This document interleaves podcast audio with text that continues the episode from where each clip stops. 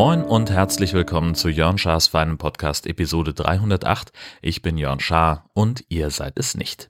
Ich hatte euch ja äh, von der Modellregion Nordfriesland erzählt. Äh, das war der Plan, dass in ausgewählten Regionen Tourismus langsam und mit einem sehr strengen Testregime wieder möglich sein soll, äh, um einfach zu gucken, was es für das restliche Bundesland Schleswig-Holstein für Öffnungsperspektiven gibt. Start dafür war am 1. Mai. Und das ist jetzt so ein bisschen der Fluch des Drei-Wochen-Rhythmus. Äh, die ganze Geschichte hat 16 Tage gedauert und dann wurde sie wieder eingestellt. Aber dazu komme ich gleich. Das ist genau der Plan gewesen. Modellregion äh, sollte das eben zeigen. Ähm, und ja, Zwischenfazit äh, hatte ich mir für heute aufgeschrieben. Die Stadt war relativ schnell, relativ voll. Äh, in der Himmelfahrtswoche haben wir die Innenstadt so weit wie möglich gemieden, weil einfach, also einfach auf der Fahrt von der Casa Chasa zum Supermarkt war schon klar, die innenstadtnahen Parkplätze waren voll mit auswärtigen Kennzeichen aus ganz Deutschland. Wenn wir mal in die Stadt mussten, äh, überall standen Menschen im Weg, die sind, die mäßig orientiert und unhöflich waren. Also grundsätzlich wie immer in der Hochsaison, aber wir haben halt auch noch eine Pandemie und das war dann für uns der Grund, dass wir gesagt haben, alles klar, Innenstadt ist jetzt irgendwie so eine No-Go-Area. Nicht, dass da jetzt überwiegend Leute gewesen wären, die keine Maske getragen hätten oder sowas, aber es ist ja einfach das Gesetz der großen Zahlen.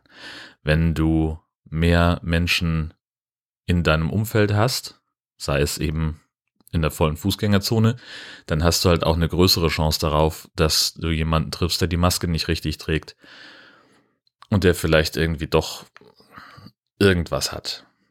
Muss ja noch nicht mal Covid sein, aber ist ja auch wurscht. Was mich daran an der Modellregion sehr geärgert hat, war das Abbruchkriterium, äh, die Inzidenz über 100, weil das halt einfach so schwer zu erreichen war. Jemand, der hierher kommt zum Urlaub machen, und das ist etwas, das bundesweit so gehandhabt wird. Das ist jetzt nicht äh, keine, keine Schleswig-Holstein-spezifische Sache oder gar mit der Modellregion zusammenhängt. Jemand, der hier Urlaub macht und sich hier infiziert, wird in die Statistik seines Heimatgesundheitsamtes eingerechnet. Heißt also, kommt jemand aus, was weiß ich, Braunschweig, der wird hier positiv getestet. Erstmal über einen Schnelltest, denn das war ja der Plan, dass also alle 48 Stunden die Leute einen neuen Schnelltest brauchen. Fällt der positiv aus, entscheidet das Gesundheitsamt darüber, wie sich die Person jetzt zu verhalten hat. Es wird auf jeden Fall ein PCR-Test angeordnet, der in Nordfriesland gemacht werden kann. Und danach ist dann, wenn der auch positiv ist, die Frage, hat die Person aus Braunschweig das eigene Auto dabei? Dann bitte rein ins Auto, ab nach Hause und möglichst wenig Zwischenstopps, nur wenn es unbedingt notwendig ist. Ist sie mit dem Zug angereist oder mit dem Reisebus? Und dann ähm, ist halt Quarantäne vor Ort angesagt. Aber der Fall, wie gesagt, fließt in die Statistik des Heimatgesundheitsamtes ein. Ähm, unabhängig davon, ob die Quarantäne vielleicht hier stattfindet. Das heißt, hier müssen wirklich apokalyptische Zustände herrschen, wenn durch diese, nennen wir es mal, neue Reisefreiheit so viele Infektionen nach Nordfriesland eingeschleppt werden, dass sich so viele Leute anstecken, bis dann hier eine Inzidenz von mehr als 100 erreicht wird. Also wir hatten zum Beispiel den, den Fall eines Ehepaares auf Sylt. Die sind positiv äh, gewesen. Man weiß noch nicht ganz genau, warum das nicht erkannt worden ist ist auch, wird auch noch gerade aufgearbeitet, aber es ist halt ein Ehepaar, die auf Sylt mehrere Restaurants und äh, sogenannte Dienstleistungsbetriebe besucht haben. Das wird nicht näher spezifiziert. Ich gehe davon aus, dass es irgendwelche Geschäfte waren. Das Gesundheitsamt hat mehrere Tage gebraucht, um rauszufinden, mit wem die alles Kontakt hatten. Insgesamt sind 300 Menschen in Quarantäne. Und das sind eben hauptsächlich andere Urlauber, die sie eben im Restaurant getroffen haben aber es sind halt zu einem, und der, der, die Zahl derjenigen, die in Nordfriesland leben, ist deutlich kleiner im Verhältnis. Ne, weil du halt irgendwie 50 Leute im Restaurant hast und hast irgendwie drei Kellner. 50 Auswärtige plus drei Leute, die hier wohnen. Sprich, das ist das, was ich sagen will. Wie viele Leute aus dem Kreis Nordfriesland müssten denn infiziert sein, um diese 100, 100er Inzidenz zu erreichen? Schwierig. Gleichzeitig äh, erhöht Urlaub hier dann äh, das, äh, die Inzidenz in einem Kreis in Süddeutschland. Ist auch eine spannende Herangehensweise an die ganze Geschichte. Aber das ist alles Vergangenheit. denn seit dem 17. Mai ähm, ist die Modellregion zu Ende äh, und wird abgelöst durch landesweite Öffnungen. Jetzt gelten also leicht veränderte Regeln für ganz Schleswig-Holstein. Und äh, das Abbruchkriterium ist auch hier eine Inzidenz von über 100. Und zwar für den Kreis, über den wir sprechen. Heißt also letztlich die gleichen Bedingungen für Nordfriesland wie vorher auch und die gleichen Probleme. Ähm, ich bin absolut kein, kein Fan davon. Wir hatten eine ähnliche Situation vor einem Jahr. Auch damals war es so, dass wir im Mai, Mitte Mai, glaube ich, äh, in Schleswig-Holstein Tourismus wieder zugelassen haben, nachdem wir halt wirklich das Land auch abgeriegelt haben. Wir haben äh, damals war sogar die Anweisung, in Anführungszeichen, Auswärtige kommen nur noch mit einem sehr, sehr triftigen Grund rein. Also auch kein Tagestourismus aus Hamburg beispielsweise. Und damals, ich müsste jetzt nachgucken, aber gefühlt waren die Inzidenzzahlen da noch irgendwie einstellig. Ja, also äh, damals war noch das Schreckgespenst eine Inzidenz von 35. Das ist sehr lächerlich im Vergleich zu dem, was wir heute haben, um äh, Lockerungen zu rechtfertigen. Das ist halt das Ding. Also im erweiterten Bekanntenkreis gab es äh, einen ein Fall, wo sich äh, ein, ein Kind in der Schule angesteckt haben könnte, also positiver Schnelltest. Heißt also das Kind in Quarantäne, die Mutter in Quarantäne. Sie haben dann einen PCR-Test, der wurde angeordnet und es werden offenbar immer zwei Tests gemacht. Und in diesem Fall ein Test positiv, ein Test negativ. Es war tagelang keiner zu erreichen. Das Gesundheitsamt hat gesagt, wir hatten das auch noch nie. Aber das war's. Mehr kam halt auch nicht. Und die haben wirklich tagelang Druck gemacht, bis sie endlich mal jemanden dran bekommen haben, der ihnen weiterhelfen konnte. Zeitlich korreliert das mit dieser Geschichte da auf Sylt. Also, weil wir haben uns halt hier angeguckt, wir haben davon gehört, weil es Bekannte von uns sind, haben davon gehört und haben uns angeguckt und gesagt, so, nee, wir haben irgendwie eine Inzidenz von damals, war es glaube ich irgendwie 25 oder so. Bummeln die Überstunden ab oder warum, wie kann das Gesundheitsamt gerade überfordert sein? Ja, hm, die waren damit beschäftigt, die Kontaktperson eines Ehepaars rauszufinden, weil die halt im dreistelligen Bereich lag. Wir gucken mal, wo uns das alles hinführt. Wie gesagt, ich bin kein Fan. Wovon ich aber Fan bin, ist Golfspielen. Überleitung aus der Hölle. Ich hatte das ja jetzt wirklich schon, schon mehrfach erzählt, ähm, dass ich wieder angefangen habe mit Golfspiel, dass ich auch diesmal ein bisschen systematischer rangehe ähm, und mal das Spiel, also die, die Technik des Spiels wirklich kennenlerne und, und mir aneigne es ist echt unglaublich, wie schnell da sich Erfolge einstellen. Es ist unfassbar. Also das letztlich, wenn wir uns mal vorstellen, wie man Golf spielt, man steht am Abschlag. Der erste Schlag, den möchte man möglichst weit schaffen. Was mir bisher die meisten Probleme gemacht hat dabei, wenn ich irgendwann mal beim Loch angekommen bin, also meine, meine Leistung beim Abschlag und auf dem Fairway war bisher immer eher durchwachsen, sehr vom Zufall bestimmt. Und das Schlimmste war eigentlich immer so die letzten, sag mal, 40 Meter bis zum Loch. Das hat nie wirklich funktioniert. Und dieses sogenannte kurze Spiel, das klappt jetzt schon viel, viel besser. Die Abschläge waren zuletzt immer noch sehr unregelmäßig. Die, die Eisen werden immer sicherer. Und mit dem Holz 5 habe ich jetzt echt gute Erfolge erzielt in der letzten Zeit. Die erste Runde war am 6. Mai. Ähm, da auch gleich direkt über 18 Loch. Das lief nicht alles rund, aber viel besser als erwartet. Ich hatte also dafür, dass es die erste Golfrunde seit locker fünf Jahren war, hatte ich sehr viel Schlimmeres erwartet. Ich habe jetzt nicht jeden Ball ausgespielt, ich habe auch nicht jedes Loch zu Ende gespielt, was dann irgendwann, wenn es halt mal gar nicht lief und du halt irgendwie so nach dem achten Schlag immer noch nicht auf dem Grün bist, dann kannst du halt auch den Ball aufheben, dann, hat, dann wird's auch nicht mehr besser. Und danach war ich auch komplett im Arsch. Also konditionsmäßig äh, komplett raus. Vier Tage später bin ich dann gleich wieder auf den Platz gegangen, äh, habe dann nur Zeit gehabt für, für, für eine halbe Runde. Ähm, und ich hatte zwei spontane Mitspieler, das war ganz witzig. Ich kam zum Abschlag und da stand schon jemand und ich dachte so, na, entweder hast du jetzt hier irgendwie was mit den Startzeiten nicht verstanden oder du willst mitspielen.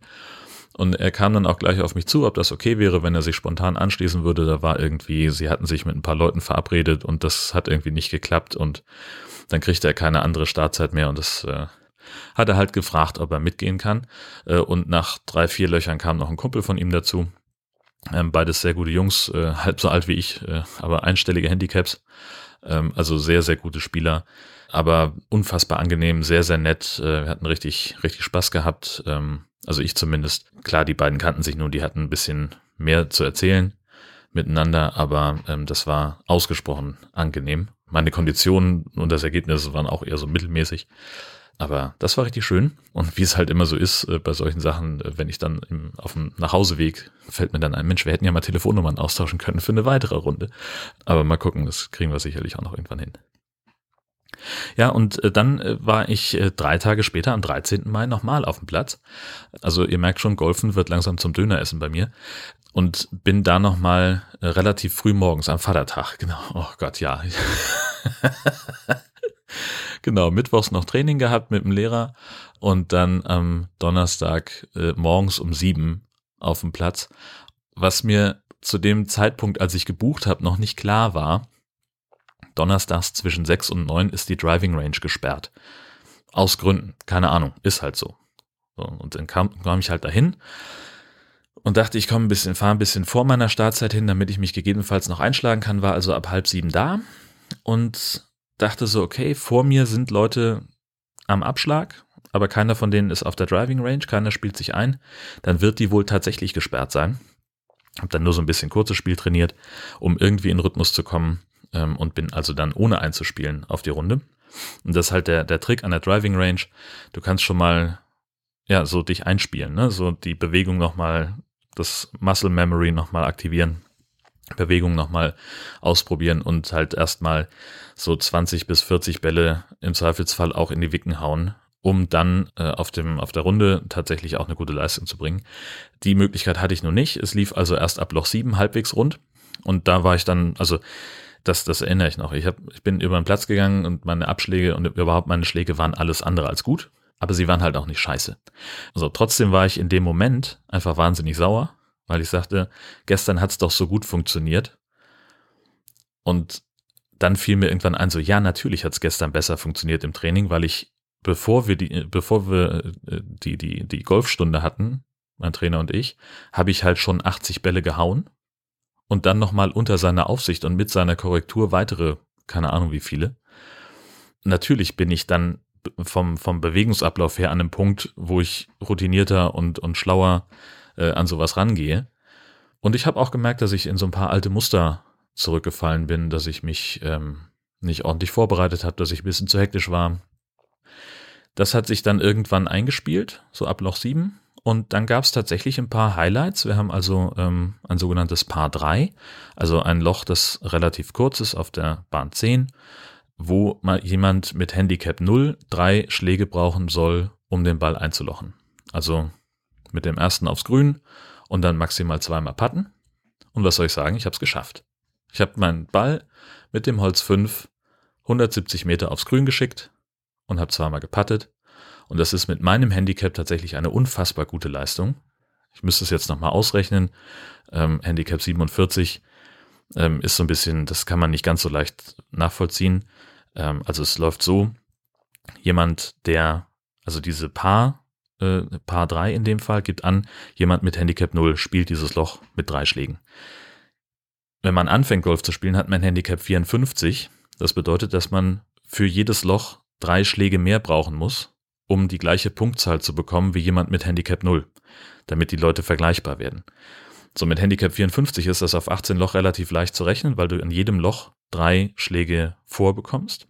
Und dann, wenn sich das Handicap verringert, dann bekommt man die Schläge nur noch an den schwereren Löchern vor. Also die Löcher sind intern auch nochmal, haben nochmal so ein Ranking von schwer nach leicht. Und an den leichten Löchern, wie zum Beispiel so ein Paar 3, würde ich wahrscheinlich keine weiteren Schläge bekommen. Das müsste ich aber nachgucken. Und das ist eine vergleichsweise komplizierte Rechnung. Wahrscheinlich gibt es irgendwo eine Scorekarten-App, die ich mir nochmal runterladen werde. Ähm, aber wie gesagt, trotz, es schmälert nicht die Leistung, es ist wirklich sehr, sehr gut. Ähm, da war ich auch einfach, äh, das war so das erste Highlight des Tages. Ähm, dann lief es auch wirklich rund. Loch 15 war, war dann auch recht großartig. Man hat immer, wenn man abschlägt, oder ich habe abgeschlagen und der Ball zog so ganz blöd nach rechts und verschwand hinter einer Baumgruppe und ich wusste nicht ganz genau, was da ist, ähm, ob der jetzt da vielleicht im Gebüsch liegt. Und dann hat man die Möglichkeit, einen sogenannten provisorischen Ball zu spielen. Das heißt, man spielt dann nochmal einen und wenn man den anderen nicht findet, dann bekommt man einen Strafschlag, darf aber von der Position des provisorischen Balls weiterspielen.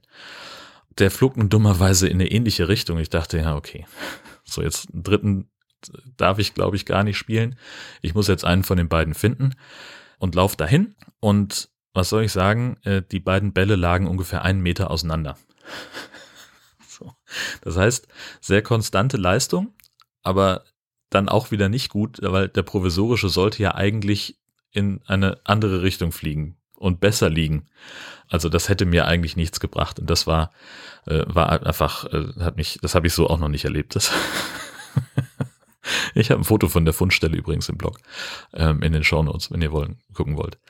Ja, und also äh, genau, und, und dann wurde es konstant immer besser. Also ich hätte danach nochmal 18 Löcher spielen sollen tatsächlich an Loch 18 der letzten Bahn äh, war es dann wirklich so, dass ein der Abschlag, äh, das war, das war wirklich gut.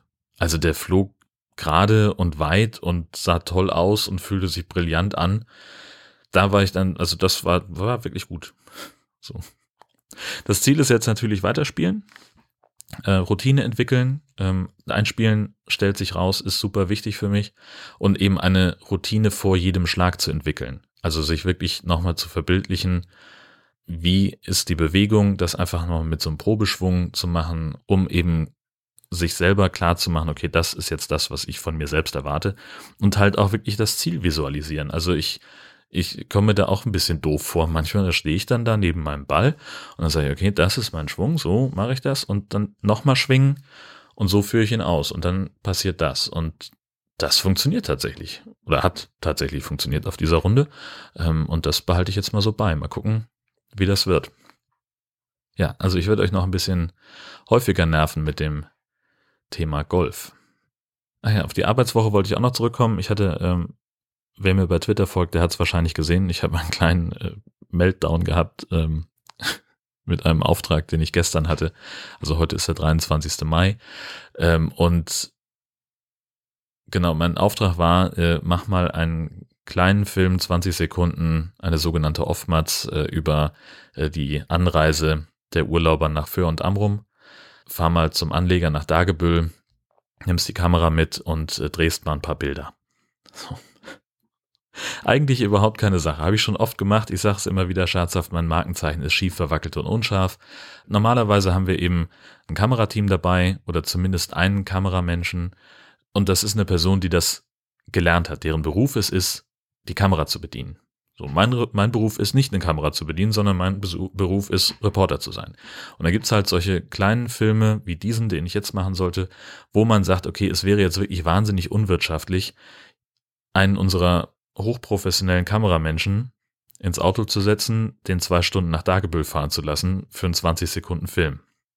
Haben wir früher gemacht. Aber wir wollen ja auch sparen. Also macht der Reporter das jetzt selber. Es dauert dann länger und das Ergebnis ist nicht ganz so gut, aber es ist okay. Habe ich ja, ich habe das schon mehrfach erzählt, so mache ich häufig, ist alles nicht schlimm. Die Herausforderung war jetzt, dass schlechtes Wetter angekündigt war. Und die Kameras, die wir haben, sind einfach unfassbar empfindlich. Also wir haben äh, tatsächlich das vor zwei Jahren, glaube ich, gehabt, dass ein Kollege von einem Einsatz zurückkam und sagte, ja, es hat ein bisschen genieselt. Äh, die Kamera hat irgendwie komisch reagiert. Die war dann kaputt. Regenhülle ist das Thema.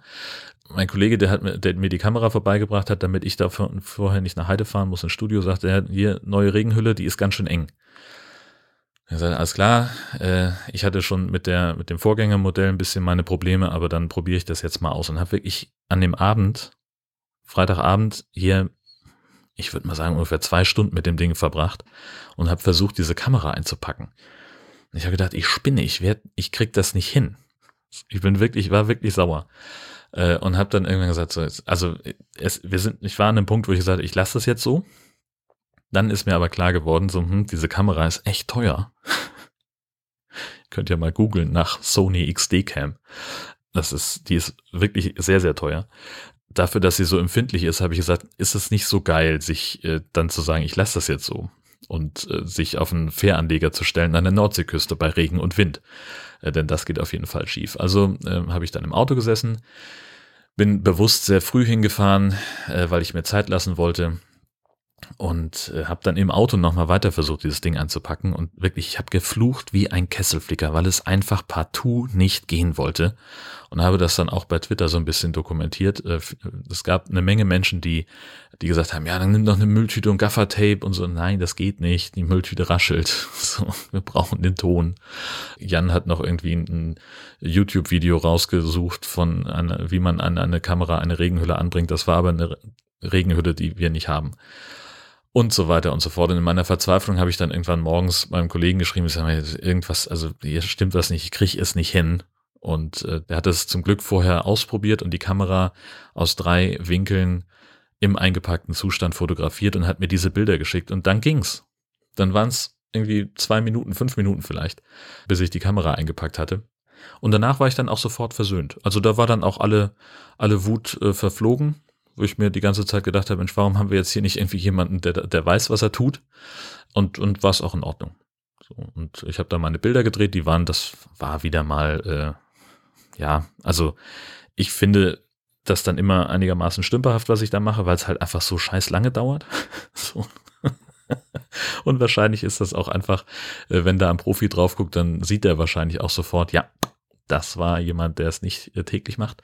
Aber es war okay, es war sendefähig und ähm, ich war, keine Ahnung, wir waren zwei Stunden da äh, für 20 Sekunden. Das ist natürlich äh, massiv zu viel, aber es ist halt, wie es ist. Hab dann äh, tatsächlich den, den Beitrag auch zu Hause geschnitten. Wir haben da ein, ein, äh, ein MacBook für, was äh, wir in so einem äh, was wir genau für Außeneinsätze auch konzipiert haben mit äh, diversen Zubehörteilen. Und das war dann, ja, das ähm, kam dann auch noch dazu. Das habe ich dann auch noch gemacht. Hat auch ewig lange gedauert. Äh, ne? Auch hier wieder äh, jemand, der, also ein professioneller Cutter hätte das Ding in 20 Minuten fertig gehabt, höchstens. Aber ich bin ja nun mal kein Cutter, ähm, sondern Reporter. Das ist nicht mein Job. Und ein paar Sachen habe ich auch nicht hinbekommen. Also irgendwie den, den, mit dem Ton habe ich gesagt, das weiß ich gerade nicht, wie das geht. Das habe ich vor zwei Jahren mal, äh, hat mir das mal jemand gezeigt. Ich weiß es nicht mehr. Und äh, da waren aber die Kollegen in Kiel auch sehr entspannt mit, haben gesagt, ne, kein Problem, wir haben ja hier jemanden, der für die Tonnachbearbeitung zuständig ist. Ähm, dann sollte er da nochmal drauf gucken. Und der Vollständigkeit halber, ähm, es ist äh, so gelaufen, wie ich es geschnitten habe. Äh, 20 Sekunden, Text nahezu unverändert. Äh, könnt ihr euch noch eine Woche lang angucken in der Mediathek, die Sendung vom 22. Mai 2021. Ich verlinke das auch nochmal in den Show Notes. Aber äh, ich werde wahrscheinlich irgendwann äh, dran denken und den Link rausnehmen, wenn das aus der Mediathek verschwunden ist, was ich da gemacht habe. Denn das ist ja Quatsch, wenn ihr da auf eine 404-Seite kommt. Ich habe es anfangs dieser Episode einmal kurz anklingen lassen. Was mich gerade so ein bisschen nervt, ist dieser Drei-Wochen-Rhythmus, den ich mir selbst verordnet habe. Es ging ja damit los, dass ich irgendwann gesagt habe, so, es, ich habe kein, keine Lust, irgendwie jede Woche eine Podcast-Episode rauszubringen, wenn ich eigentlich nichts zu erzählen habe. Und wenn ich es schaffe, in dreieinhalb Minuten äh, eine ganze Woche zusammenzufassen, dann lohnt sich das eigentlich nicht, weder für mich noch für euch. Also mache ich nur noch alle drei Wochen eine Episode, damit ich einfach mehr Material ansammeln kann. So, das ist, das fühlt sich auch immer noch richtig an, weil ich mehr zu erzählen habe und damit zufriedener bin. Andererseits sind dann aber viele Themen auch nicht mehr so präsent oder die erscheinen mir dann schon beim Aufnehmen nicht mehr als so wahnsinnig relevant. Das ist so, als würde man die Zeitung von vorgestern lesen. Für euch nicht, klar, ihr wisst das alles noch nicht, aber für mich liegen ja einige Dinge schon mehrere Wochen zurück. Ne? Thema Modellregion Corona-Update. Das ist halt einfach eine Entwicklung, die sich äh, relativ schnell vollzogen hat und die ich jetzt nur noch irgendwie so nacherzählen kann ja, ist auch, also ist auch wieder nicht gut. Deswegen habe ich jetzt gesagt, okay, ab Juni äh, gehe ich dann wieder zurück zum wöchentlichen Takt und wenn nichts zu erzählen ist, dann fällt die Folge halt aus. Ich glaube, das ist, das ist dann besser. Weil so habe ich jetzt halt Sachen, ja, weiß ich nicht, ob ich jetzt irgendwie, ob's, wie, wie cool das ist, wenn ich eine Viertelstunde über, über die, die Golfrunden der letzten 14 Tage berichte. Oder drei Wochen fast. Das äh, schockt auch irgendwie nicht. So, dann doch lieber kürzer. Letztes Mal ging es bei mir äh, unter anderem auch um diese Geschichte, die, die Apple da angefangen hat mit, mit dem Update. Das haben sie ja äh, kolossal verbockt und das hat aber dann noch einige andere Implikationen, die andere Leute sehr viel schlauer zusammenfassen als ich. Äh, unter anderem äh, Zeit Online, die da einen sehr schlauen Artikel geschrieben haben, die auch nochmal geguckt haben, ähm, so diese Konkurrenz Apple und Spotify. Das ist, war sehr spannend zu lesen, das verlinke ich euch auch nochmal. Und in einer Folge des Podlovers Podcasts war das auch nochmal Thema und Erik hat da äh, ein paar sehr schlaue Gedanken sich gemacht. Das würde ich euch dann auch nochmal verlinken. Und wo wir gerade über Podcasts sprechen, ich habe letztes Mal was vergessen, und zwar mein Gastauftritt im Ablegen-Podcast. Das habe ich letztes Mal nicht erwähnt, weil die Episode veröffentlicht wurde, während ich meine eigene Episode aufgenommen habe. Äh, wir haben da zu viert über Podcasting gesprochen, also ähm, Daniela und Dieter machen den Podcast und eine andere Daniela und ich waren zu Gast ähm, Daniela vom ESC-Schnack, um ganz genau zu sein. Das war einfach ein sehr, sehr schönes äh, Gespräch, äh, Podcasting, warum machen wir das, was treibt uns an, wie strukturieren wir unsere Episoden und so weiter und so fort.